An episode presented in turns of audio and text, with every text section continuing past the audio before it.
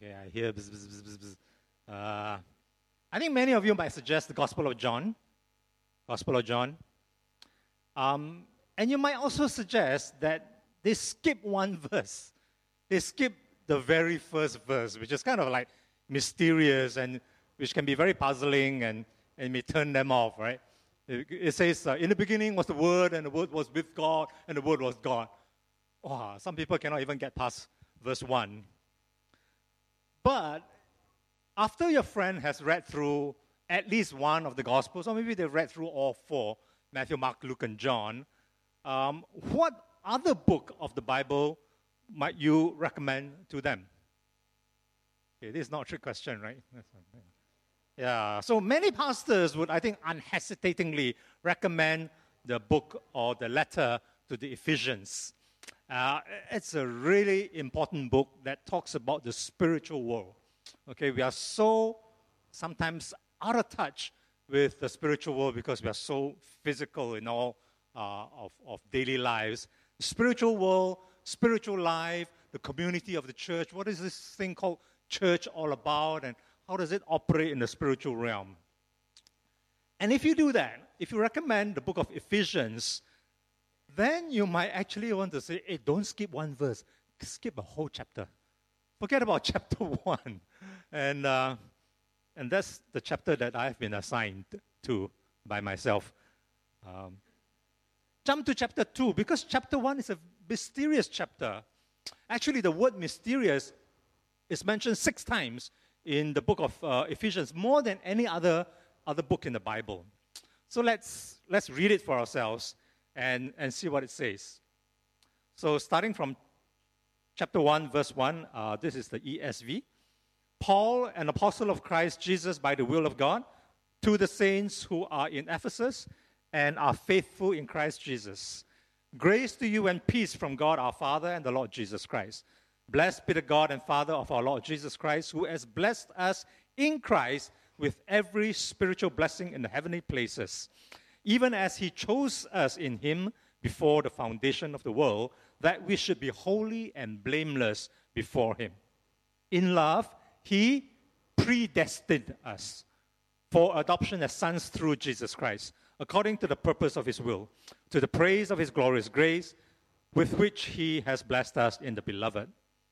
In him we have redemption through his blood, the forgiveness of our trespasses, according to the riches of his grace, which he lavished upon us in all wisdom and insight, making known to us the mystery of his will, according to his purpose, which he set forth in Christ as a plan for the fullness of time to unite all things in him, things in heaven and things on earth.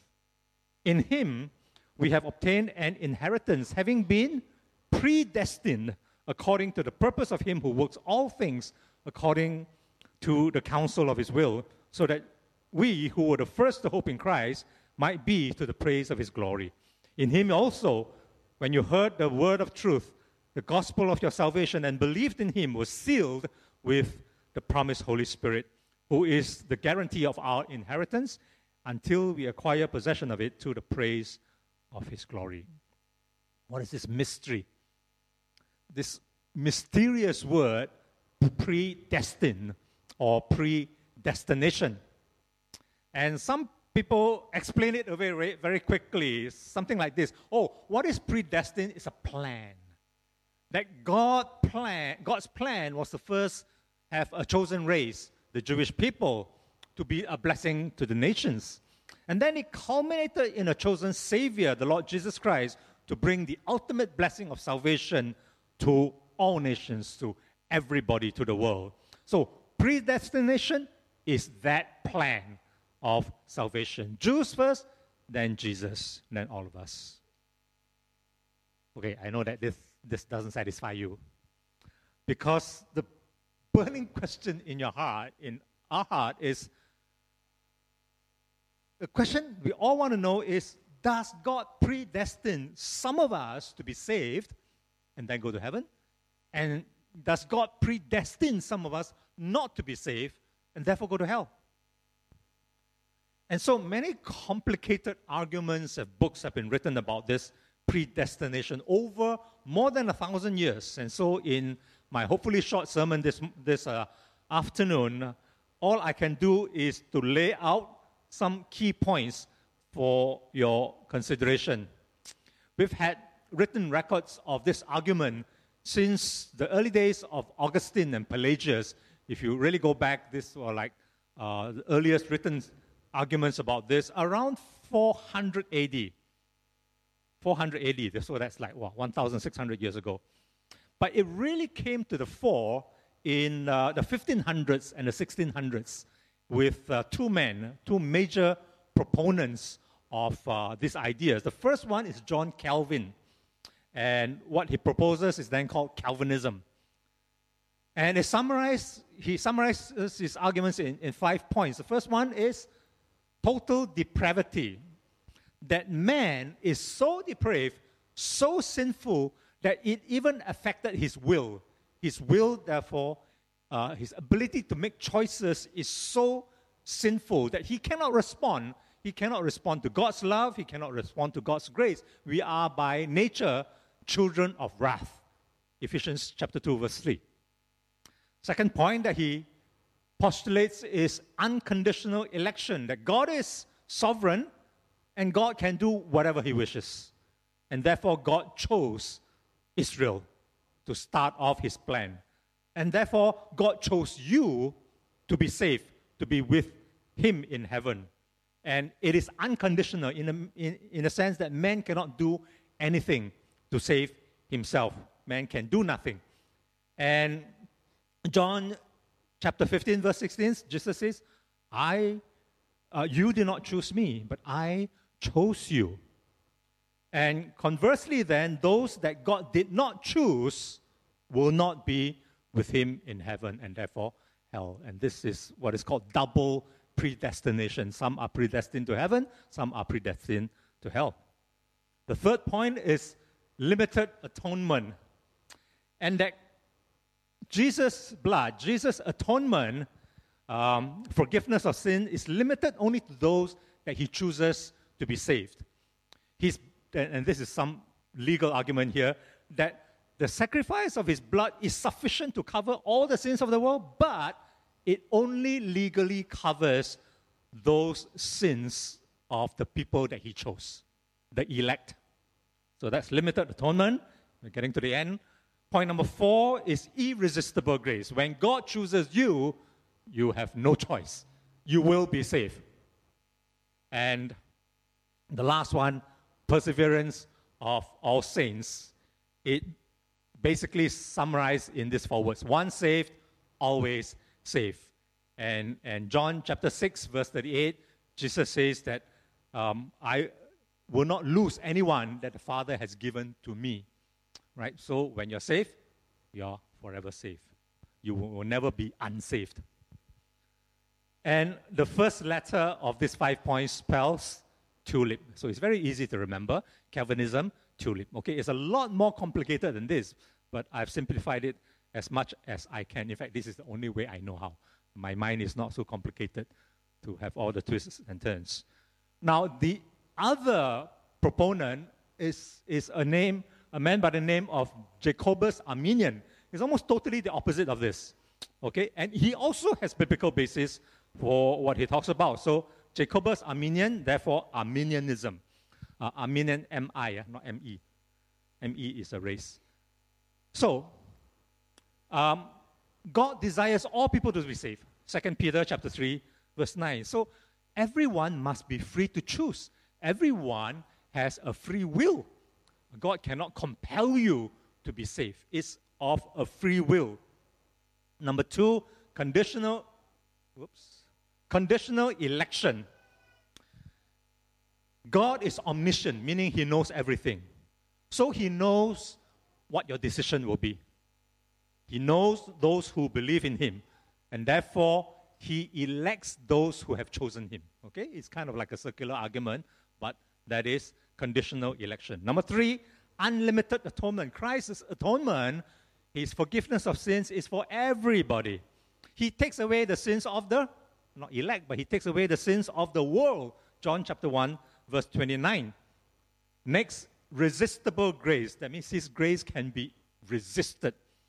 Free will means that you can resist God's grace. God can be sending lots of people to talk to you, to love you, and He gives you grace for everything, but you can resist it. You can harden your heart against God. And that's biblical. Hebrews chapter 13, verse 5. And number five, falling from grace, which means salvation can be lost in inverted commas. You can reject Christ after receiving Christ. And Hebrews chapter 6, uh, from verse 4 to, 4 the 6 says, It is impossible for somebody who has fallen away to restore them again to repentance. Means you can fall away. So, two opposite camps. Okay, what do you agree with and what do you not agree or disagree with? And can we disagree without being disagreeable? Because respected Christians and theologians are found on both sides of the argument. And we can strongly, strongly argue for our preference on the subject of predestination, but can we also disagree with other who are also brothers in Christ, but don't become disagreeable? As long as we both believe that we are sinners. And we are saved by what? Only by God's grace. So I decided to search the internet for names of famous Christians who are on this side and who are on that side, whether Calvin or Arminian. And I went to this website, and I would call it a disagreeable website. It says this I quote, famous Calvinists, Jesus, the apostles, and then it has John Piper, D.A. Carson, and some other names. People guilty of spreading the false free will gospel. Billy Graham.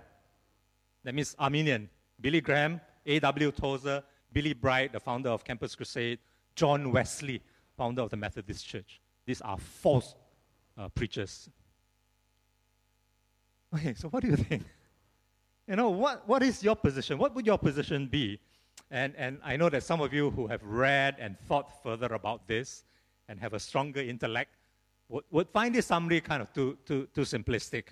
But really, this is all I can come up with. This is all my brain can handle. In fact, I'm going to simplify it even further, like this. My position will go something like this that man must have free will because otherwise we'd be robots. And the definition of love is that you are free to choose. God is love, and love can only operate in free will. You cannot force somebody to love you. Have you ever tried that? No, no, for guys who have known girls before and they reject you, you force them more. You, you can't do it. By definition, God, uh, love operates in, in free will. So man must have free will. Secondly, God is omniscient, God is all knowing, otherwise, He's not God. And He must know who will come to Him in faith and who will continue to reject Him forever. But sometimes I think it is helpful to think about it being the two sides of the coin or the two sides of a door. It's like I choose to enter through the door of salvation by believing in Jesus. But once I enter through the door, I look back, oh, I was chosen in the first place. I was chosen in the first place. And we're going to hold this both in tension because God is sovereign, He's all knowing, and He knows. Now, whatever your leaning is, whether you are Calvinist or Arminian, our position in God are all the same. Right? We are sinners. If you don't agree with that, then, then I think we will have a big quarrel. Okay? That is like the basis of the Christian faith. But we're all sinners and we're all saved by God's grace. We're all saved by Christ's sacrifice. That much we can agree with, whether you are Calvin or Arminian. And, and some people have suggested that this is a, a useful way to, to think about this. And the quote is this sleep like a Calvinist, work like an Arminian. What does it mean? We can sleep like a Calvinist because we're so secure in our faith, so secure in God's love, so secure in being a child of God that once safe, always safe. And yet, we work like, a, like an Arminian because we must be worthy of Christ's uh, uh, uh, uh, sacrifice and, and saving us. We work like crazy because everybody can receive Christ. And, and it's not only the chosen ones. and it's not for us to decide who's chosen and who's not. So I work like crazy to share the gospel and to share God's love. And we are also careful not to think that we stand, we take heed, lest we fall, uh, fall from grace. 1 Corinthians chapter 10, verse 12. So we hold this both in tension. But really, besides predestination, there are many other mysteries in the Christian faith in Christianity. Ephesians use the word mystery six times. Another one that we need to hold in tension that is found even in Ephesians chapter 1 is verse 1. God the Father. God the Father has blessed us with every spiritual blessing in the heavenly places. Now, just note uh, as an aside, heavenly places doesn't mean heaven, okay? Because heavenly places is also used in Ephesians chapter 6 when it talks about fierce spiritual warfare, the principalities and the powers, the demons are operating in the heavenly places. So, what it means is that it is the spiritual realm, okay? So, God the Father has blessed us. Verse 7 God the Son, Jesus, we have redemption through Jesus' blood, the forgiveness of sin. Verse 13 and 14 God the Spirit, we are sealed with the Holy Spirit. So, Father, Son, and Holy Spirit, are there three gods? No, it's one God, but yet it's God the Father, God the Son, God the Holy Spirit. It's a mystery. You know, we think that we have solved pretty much um, all the mysteries of physics and the natural world in our enlightened and scientific age. But how is it that light can be both particle and light is also a wave? And scientific equations work equally well uh, for both. Ah, so we hold it in tension. Tension. How is it that water can be solid in ice and water vapor in gas and, and liquid? Ah, we hold it in tension. Ah, but one more, one more. Water can also be super cooled or superheated, where water remains water as a liquid even when the temperature is below freezing point. Ah, holy intention. Lah. That's what we do. We hold all these ideas in tension. So, predestination is a mystery, the Trinity of God is a mystery, and we hold these somewhat conflicting ideas in tension, but there, there is even more. Ephesians chapter 6, verse 19 talks about the mystery of the gospel. That one man God, Jesus came, died, and his one death can, can pay for all the sins of the world, the mystery of the gospel. Ephesians chapter 5 talks about the mystery of marriage. Man and wife become one flesh in marriage. And, and the Apostle Paul says, Ah, it's a mystery. It's about Christ, the bridegroom, and Christ, the church. And how are these two interlinked? It's a mystery. So all these are mystery, but it can still be held in our mortal, limited human minds in a kind of tension, so long as we are settled that God is love and we are beloved, and that we are sinners, and yet we are saved by the love of God through the death of His Son. Enough? Okay. Let's move on. Let's move on to the second part of uh, Ephesians chapter 1 and that starts with verse 15. It's a really turning point in, in this chapter, and I have to say that I do not have sufficient lung capacity to, uh, to pray this prayer because that's how Paul does it. Uh, I, you know, we say that there's no full stop, there's no comma, and really, it's, it's one huge long sentence. So let's hyperventilate first. Okay, and from 15 to verse 23. Okay, let's read through that very quickly. For this reason, because I have heard of your faith in the Lord Jesus and your love towards all the saints, I do not cease to give thanks for you, remembering you in my prayers, that the God of our Lord Jesus Christ, the Father of glory, may give you a spirit of wisdom and of revelation in the knowledge of Him, having the eyes of your hearts enlightened, that you may know what is the hope to which He has called you, what are the riches of His glorious inheritance in the saints, and what is the immeasurable greatness of His power toward us who believe, according to the working of His great might that He worked in Christ when He raised Him from the dead and seated Him at His right hand in the heavenly places far above all rule and authority and power and dominion, and above every name that is named, not only in this age, but also in the one to come. And he put all things under his feet and gave him as head over all things to the church, which is his body, the fullness of him who fills all in all. Ah.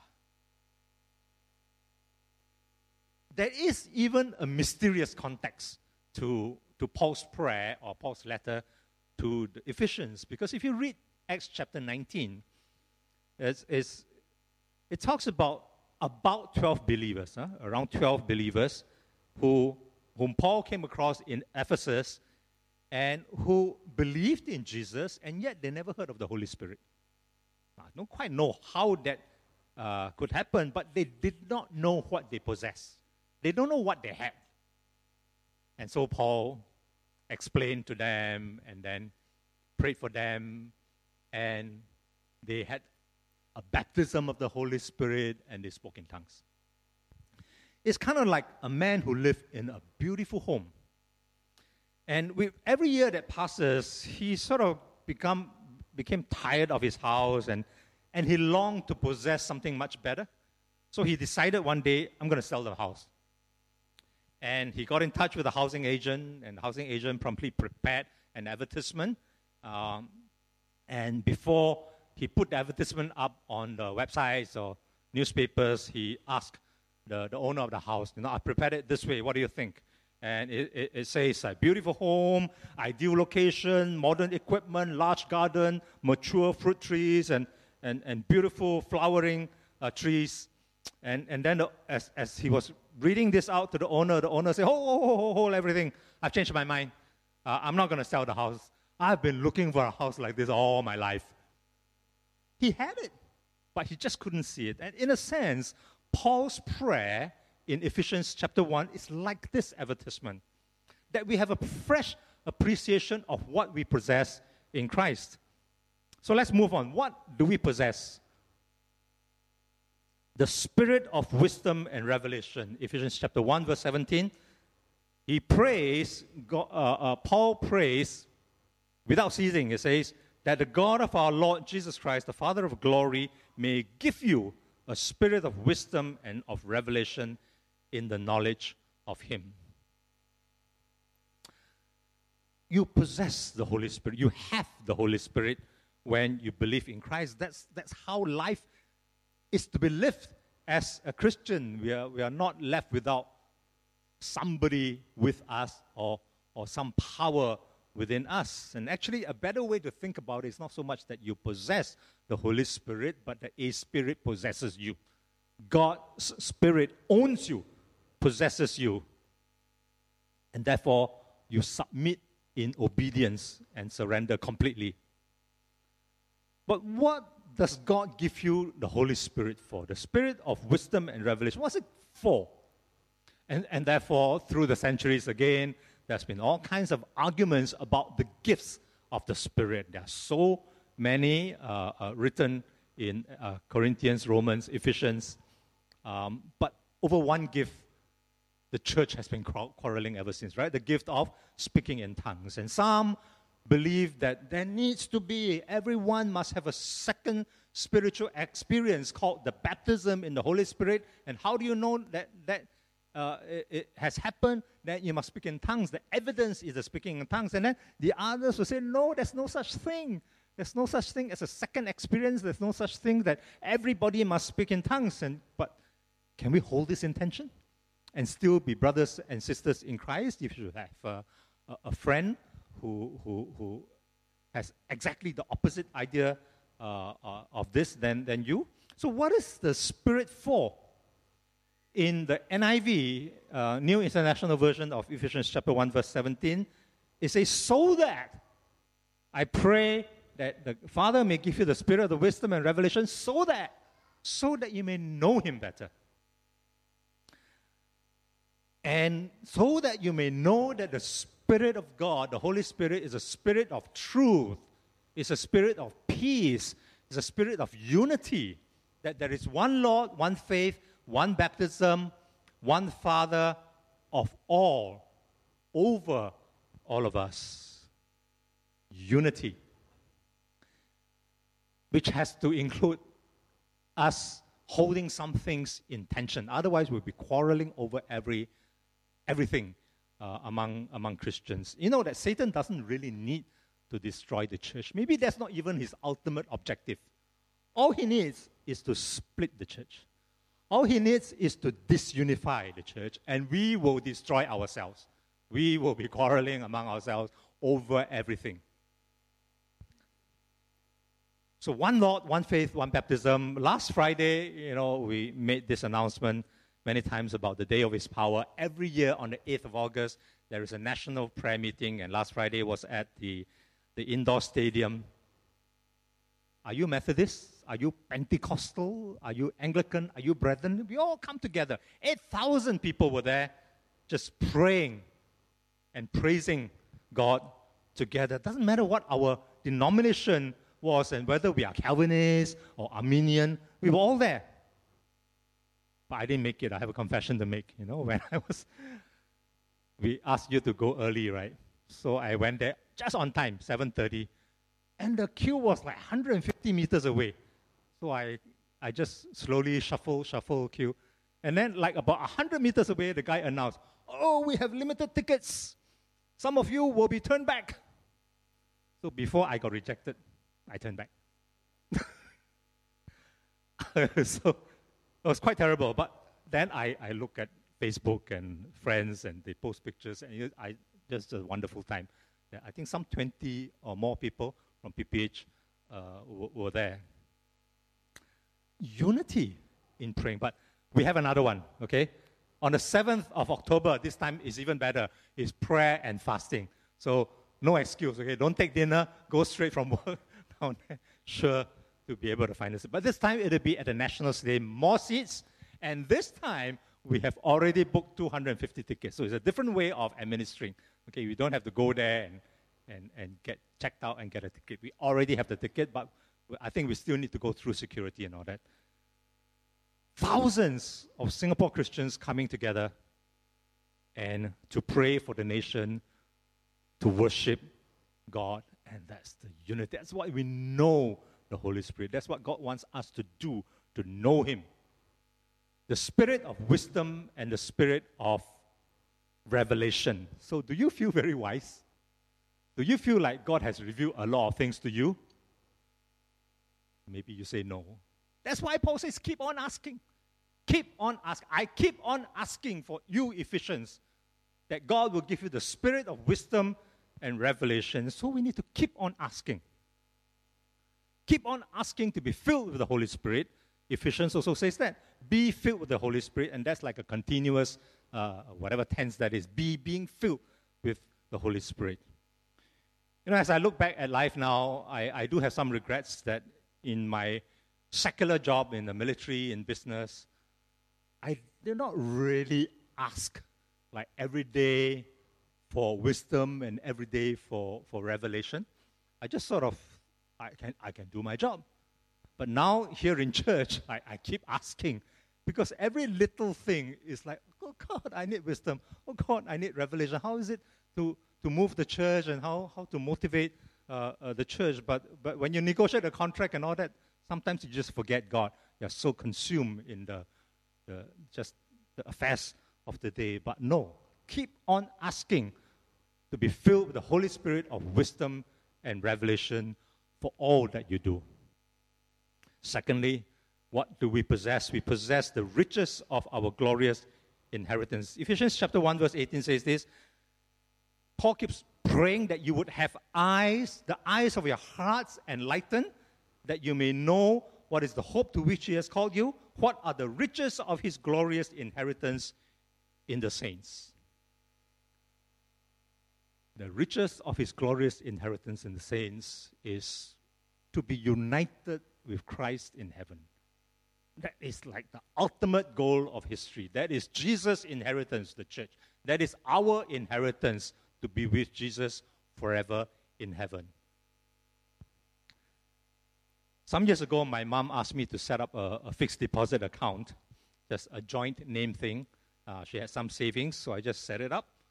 And then I think uh, a year later, when it matured, uh, I think I was in Malacca or somewhere. My mom called me, What happened to the money? It's gone. And then I realized what happened that after maturity, it automatically went to my account and not my mom's account. So I found out, I explained to her.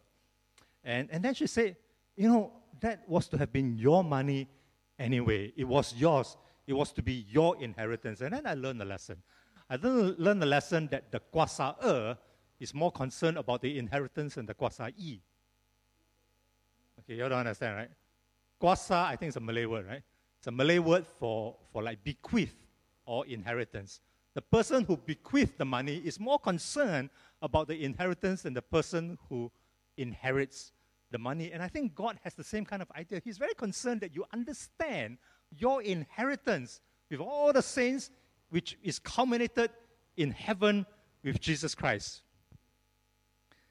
So, what do we possess? We possess the spirit of wisdom and revelation, and we possess the riches of his glorious inheritance and in heaven. But really, how much time do we think uh, uh, spend thinking uh, about heaven as our inheritance?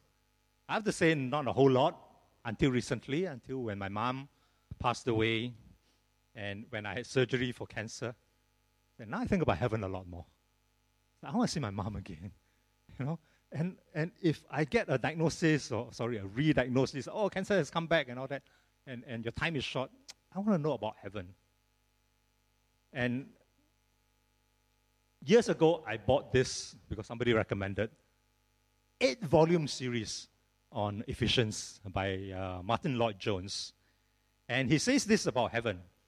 He says, I do not hesitate to assert that the more spiritual we are, the more we shall think about heaven. The nearer we are to Christ, the more we shall meditate upon the glory which He has prepared for us. This is an invariable and infallible test of true spirituality. So, guys, think about heaven. Think about heaven. Um,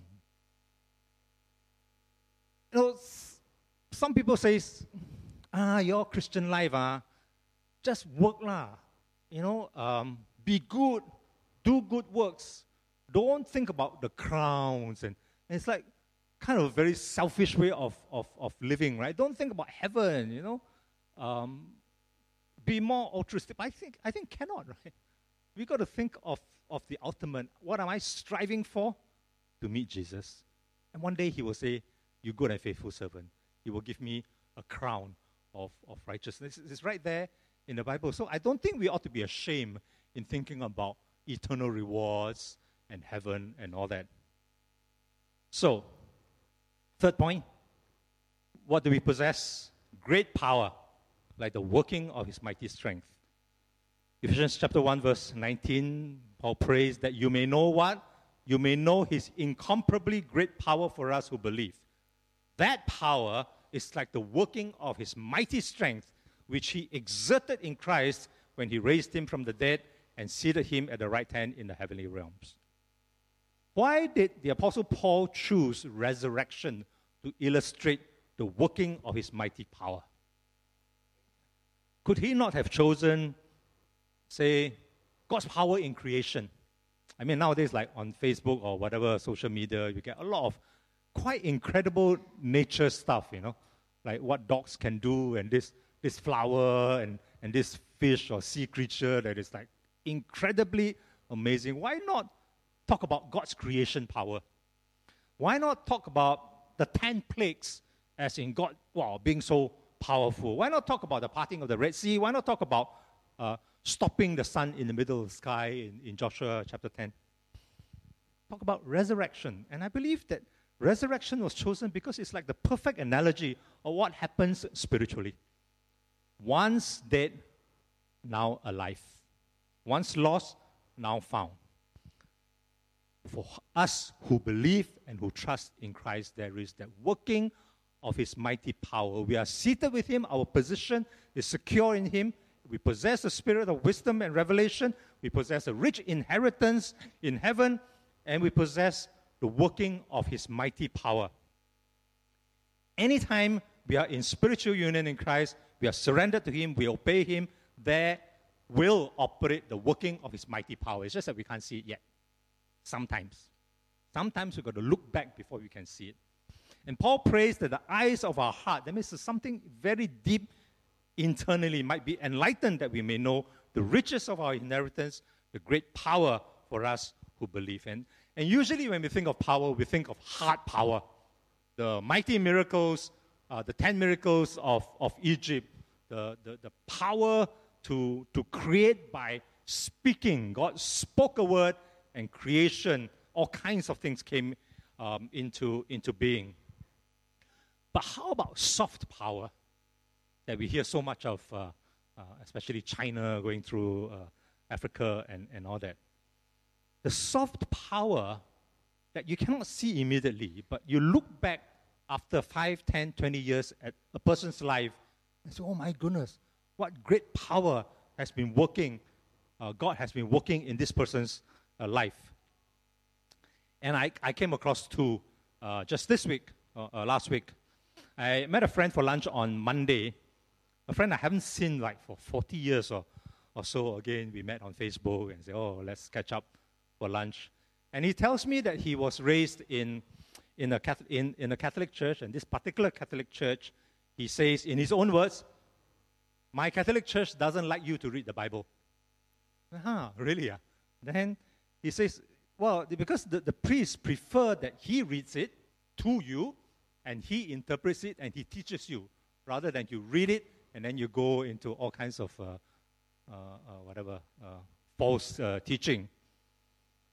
And then he said, um, uh, the last time I saw him really was when he went off to university. He went off to university in America, in Arizona, he says, where he lived for the first four months with a Baptist family. And he says, they read the Bible. They go to church. They always say grace. They always give thanks before eating. He says, for him and his family, they only like give thanks or, or say grace like for special meals, uh, good meals. Uh, otherwise, other days is, is not a factor. His faith was not, not really real, but he said, wow, this Baptist family, they just live it out. It was real, and they possess something. They possess something. But it wasn't till like 20 years later, he's my classmate, so he'll be 60 this year. He says at the age of 40, he couldn't take it anymore. He read the Bible. and he says, I found out things that I should have possessed long ago. And his life changed. So he decided uh, to, to go to a Methodist church where his faith became real. He read the Bible, and, and recently he, had, he, he led another one of my classmates, a Hindu uh, guy, to, to faith, and, and he was even like assigned from his larger church to go to a smaller place to start another uh, Methodist church. He's now uh, BSF, Bible Study Fellowship uh, leader. So he's active in Christ as a child of God. He now possesses a spirit of wisdom and revelation. He now knows the rich and glorious inheritance in the saints, and he now has great power, like the working of God's mighty strength. But I think of that Baptist family 20 years ago. I mean, all they were doing was just be hospitable to this young fellow who was probably 22 years old after national service, four months only. But there was a power there. That 20 years later, this guy could not take it anymore. I should read the Bible thinking of that Baptist family, that great power that happened there that nobody realized. I think of another story. I met a young lady also last week who came from a broken home. And she tells me that she was mentored by the pastor of a very, very small church in Singapore. They say like 25, 30 people only. And, and I was just listening to her story. I was thinking, oh my goodness, such a lot of bad things could have happened to this girl. But this pastor of a very, very small church and his wife loved and nurtured her through the years. So I asked her, Tell me the name of the pastor. Maybe I know him. I mean, Singapore is, is quite big still, right? Then she mentioned, and I said, I know this guy. I know this guy. So later that night, I sent a WhatsApp message to him. I said, Yes, so I just met this girl, and uh, thank you for, for nurturing her and mentoring her and all that. And then his reply to me was like so unexciting. I can't remember what like so unexciting. I cannot remember. It's like, yeah. I, I, I salute this guy. it's like, do you realize how you have contributed to this life? by just loving and mentoring and nurturing. This is great power. Perhaps he has done so many of these and it's, it's so uh, uh, normal for him, but to me, it's like it's amazing that you wouldn't know until you look back many years and how you might have exerted that same resurrection power that you don't even realize by loving someone, by mentoring, and by helping someone. So when our eyes, when the eyes of our heart are enlightened, we will have power. Power to tackle what I call the nonsense of life. What are these nonsense? Hurts, bitterness, suffering, cancer, sickness, office politics, broken relationships. We will have the power to suffer, yes, to overcome, to love, to go beyond, to bless. Because of what? Because of our position in Christ, that we are secure. Because of our possession, the Spirit, our inheritance, and power. Let me ask um, the music team, uh, worship team, to come and help us with a song. We are so blessed. We are so blessed. Let's not be like the person who wanted to look for a newer house and not realizing that he's got really a beautiful home that God has given to him.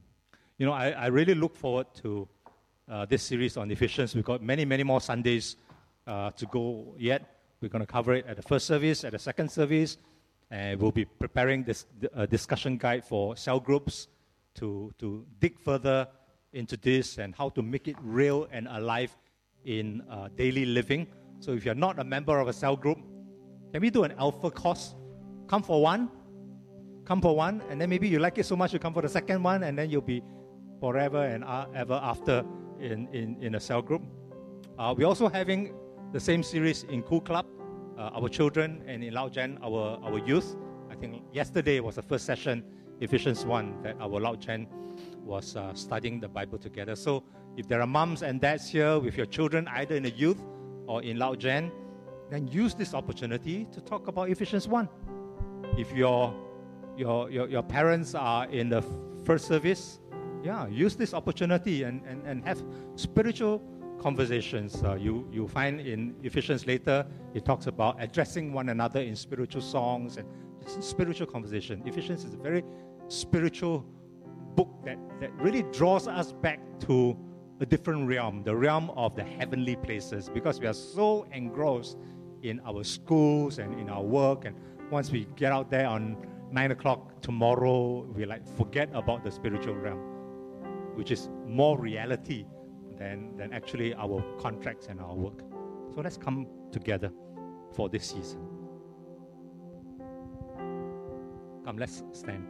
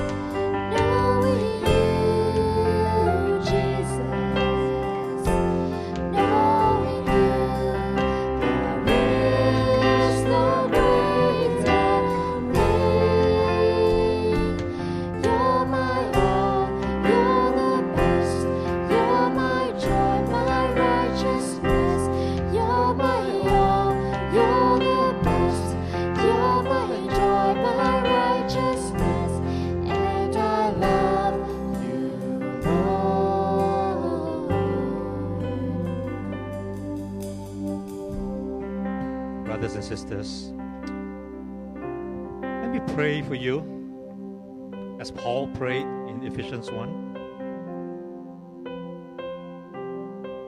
that the God of our Lord Jesus Christ may give you a spirit of wisdom and revelation so that you may know Him more.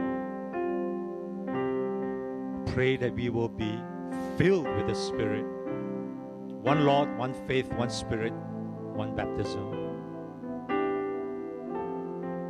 And that we will pursue unity of the Spirit in the bond of peace. And we're not going to be led astray by the evil one into all kinds of quarrels.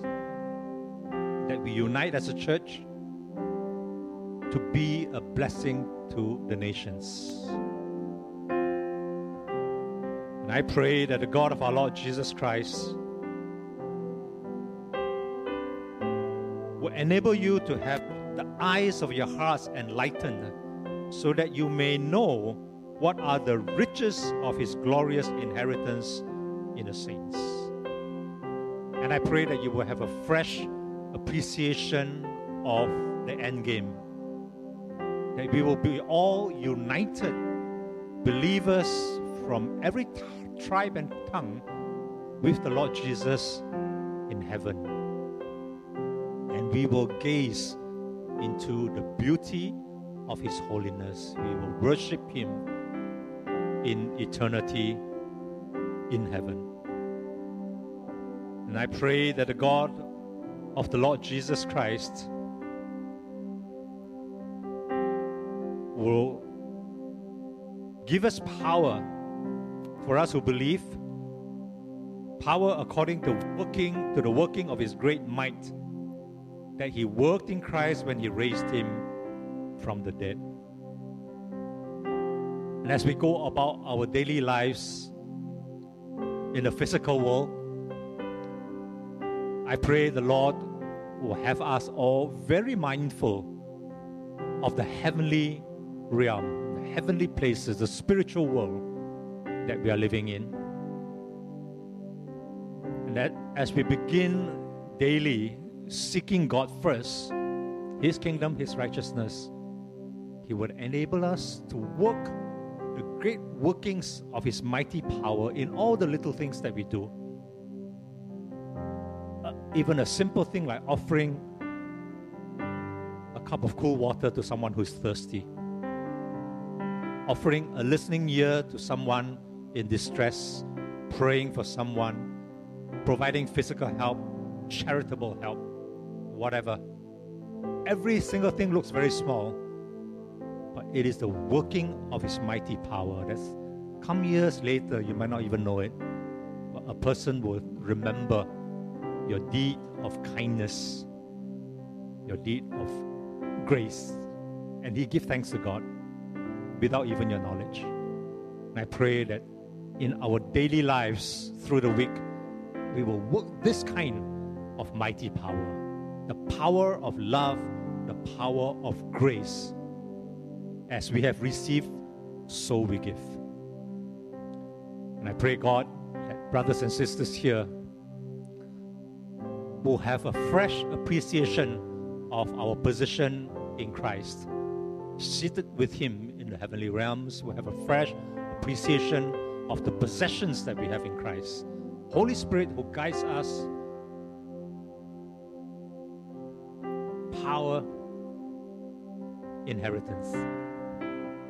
So go with God, everyone, and be His instrument of peace and grace. I pray in Jesus' name. Amen.